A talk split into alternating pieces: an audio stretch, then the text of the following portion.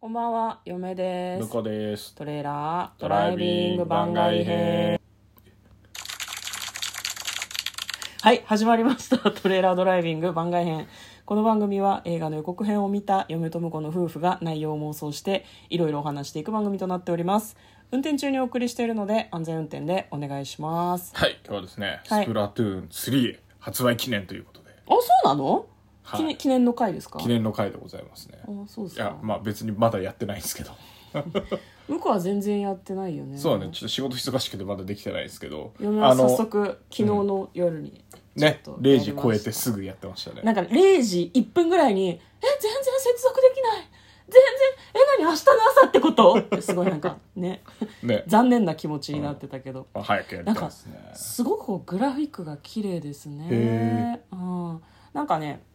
スプラトゥーンのうん1と2がまああるんだけど、でも全然あれだよね多分3からやってもまあ大丈夫かなあ全然大丈夫だと思いますっていう感じだよねまあでもね、やっぱ1と2をやって、ストーリーモードとかやってると、うん結構こうなんかキャラクターに愛着も湧いてくるし、ああだから続けてだから3やってハマったら2買ってストーリーとか復習してみるのもいいかなと思いますねまあでもちょっとまあでも今回はね、うん2と3は任天堂スイッチなんだよね1はあれ Wii だったそんうだ1よはね WiiU だからねもうそこはなかなかできないんだけど、うん、結構2から3に引き継げるものとかも一部あるみたいなので、そういう意味では2遊んだり3遊んだりっていうふうに交互にやったりできるのかねどうだろうねあのなんだっけイカロールとかさ、はいはい新技が入っちゃってるからそうかうんあここでイカロールと思ったら2だこれみたいなのがありそうだよね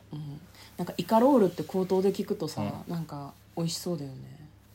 イカロールそうっすか あまあ確イかカにっねて私どっちかっていうとやっイカぱリりングねとかねそうそうイカリングもさなんかまあそういうモチーフも出てくるけどね、うんイカリングって本当にイカをさ輪切りにしてフライにしたみたいな感じのモチーフが出てくるんですよねそういうなんか微妙な遊び心も面白いけどえ何向こうは3の何に一番期待してるの、何に前情報あでもからあ前情報は分かんないけどあでもストーリーモード僕好きなんでうんストーリーモードってどんなやつなのストーリーモードはあの本当はスプラトゥーンって対戦ゲーなんでうんネット接続してこう知らん人とネット上で対戦するっていうのが醍醐味なんだけど、うん僕はあの結構 RPG とかぼっちでゲームするのが好きなんで、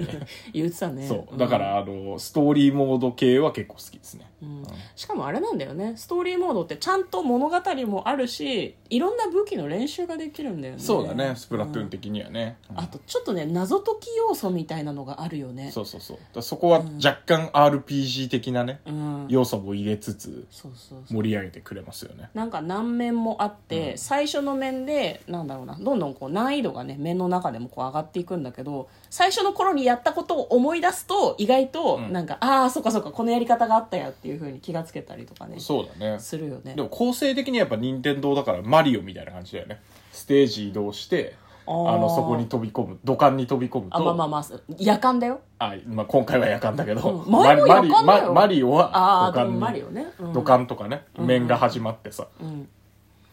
そうかそういう意味ではなんかこうモチーフが変わっているだけえでーそ一緒なのかうね任天堂マリのオあの王道のとうんゲームなんだなっていう感じですよね一応ちょこっとストーリーもあったしねマリオもねそうあ毎回まあそうの確かピにねーチ姫が無警戒にさらわれるっていうねなんかだんだんソロなんか令和に入ったぐらいからさ、みんなさなんかピーチ姫さらわれすぎじゃねってなんそうかそうざそうそうわざわし始めててなんか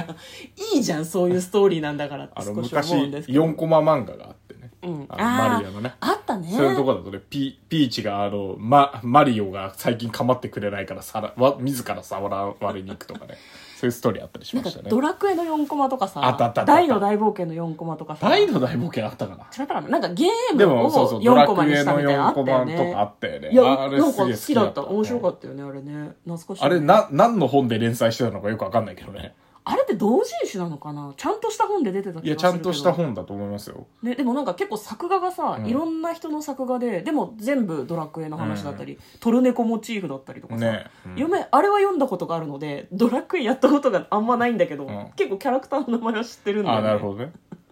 そうあれ初でしたね、私が覚えてるの。じゃあ向こうは、ヒーローモードをじゃあまずやるんですか、はい対戦ストーリーよストーリりーモードも。もねヒーローモードをやりますね、まずはただねヒーローでモードね、まあ、対戦しないとあの、なんだっけ、えーとう武器が増えていかないんでレベルが上がらないそうランクかランクが上がらないからね、前あの2はそれでひたすら人とは対戦せずに うんな縄張りバトル縄張りはまあ一応対戦だけどヒーローモードと縄張りバトルやりまくってうんで稼いだお金で武器を全部買い うん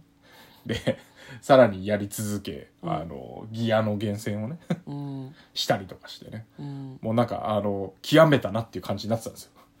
最近やってない最近やってないんでああの極めたのはあの動きとか、うん勝率とかではなく、うんあのいろいろコンプリートしたなっていう感じになってたあんーでコレクション欲が満たされそうたそうそなうってそういう感じです、ね、またゼロからかっていうところはちょっとね腰が重い理由だと思いますねそうなんだよねなんかねそうねなんかこうポケモンとかも、うん我々そんなにやらないんですよね意外とね多分そうコですねンプリート欲がそんなにない方で、一1個のゲームで1回コンプリートしちゃうともうなんか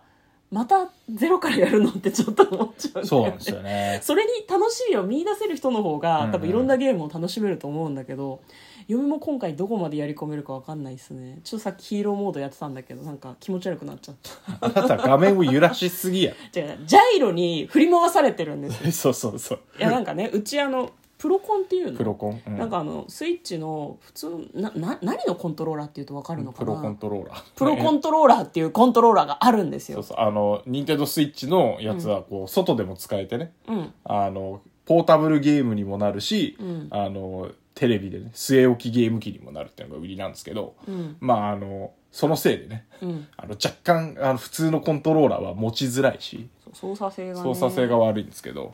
ちゃんとゲームする専用のコントローラーってのを売ってるんですよねうん、なんかいにしえのゲーム機とかの形が近い感じ、そうねいにしえってことはないけどあのプレステ以降ですねああそうだプレステプレステのコントローラーみたいなみ感たじいのなやつ感があっじてでだからプレステはよく人間工学に基づいていいコントローラー作ってたんだなって毎回思うよねでそのコントローラーを上に傾けたり下に傾けたりすると画面が動くんだよね、で嫁はねなんかこうマリカーやるときに体が動いちゃう人なんだよね曲がろうとすると曲がろうとする方向に体を全身倒さないと曲がれない人だからそう画面に対して普通に構えて手だけ動かしゃいいものを、あの首も振るからもう全然安定しないわけですよだからねもともと得意じゃないんだけど子供の頃から全然ゲームをやってないからできないんだよね練習するつもりもないしねはいまあ向こうはじゃあヒーローモードを土日は楽しむんですかそうですねはい、まあねこもりますやりすぎて体調を崩さない程度にやっていきましょう、はいやるんですかね皆さんもやってるんじゃないですかねもう早速あの YouTuber 僕が見てる繁盛さんとか、うんあの裏切りマンキーコングの西や西澤さんとかうんはガンガンライブやってるんで、あーあの僕はやってないけどやった気になって ますそう最近ゲームはそうなんだよねライブ見たりとかさ実況見るとさああ面白いへえそんな武器がなるほどねって思ってもう満足しちゃうみんな大対戦してるからねストーリーはね、 うんヒーローモードやってる人少ないので早くやりたいなと思ないまるほすどねはい、ということで「スプラトゥーン3」への興奮はいうんがありますはいはい、嫁とこのトレーラードドライビング番外編もあったね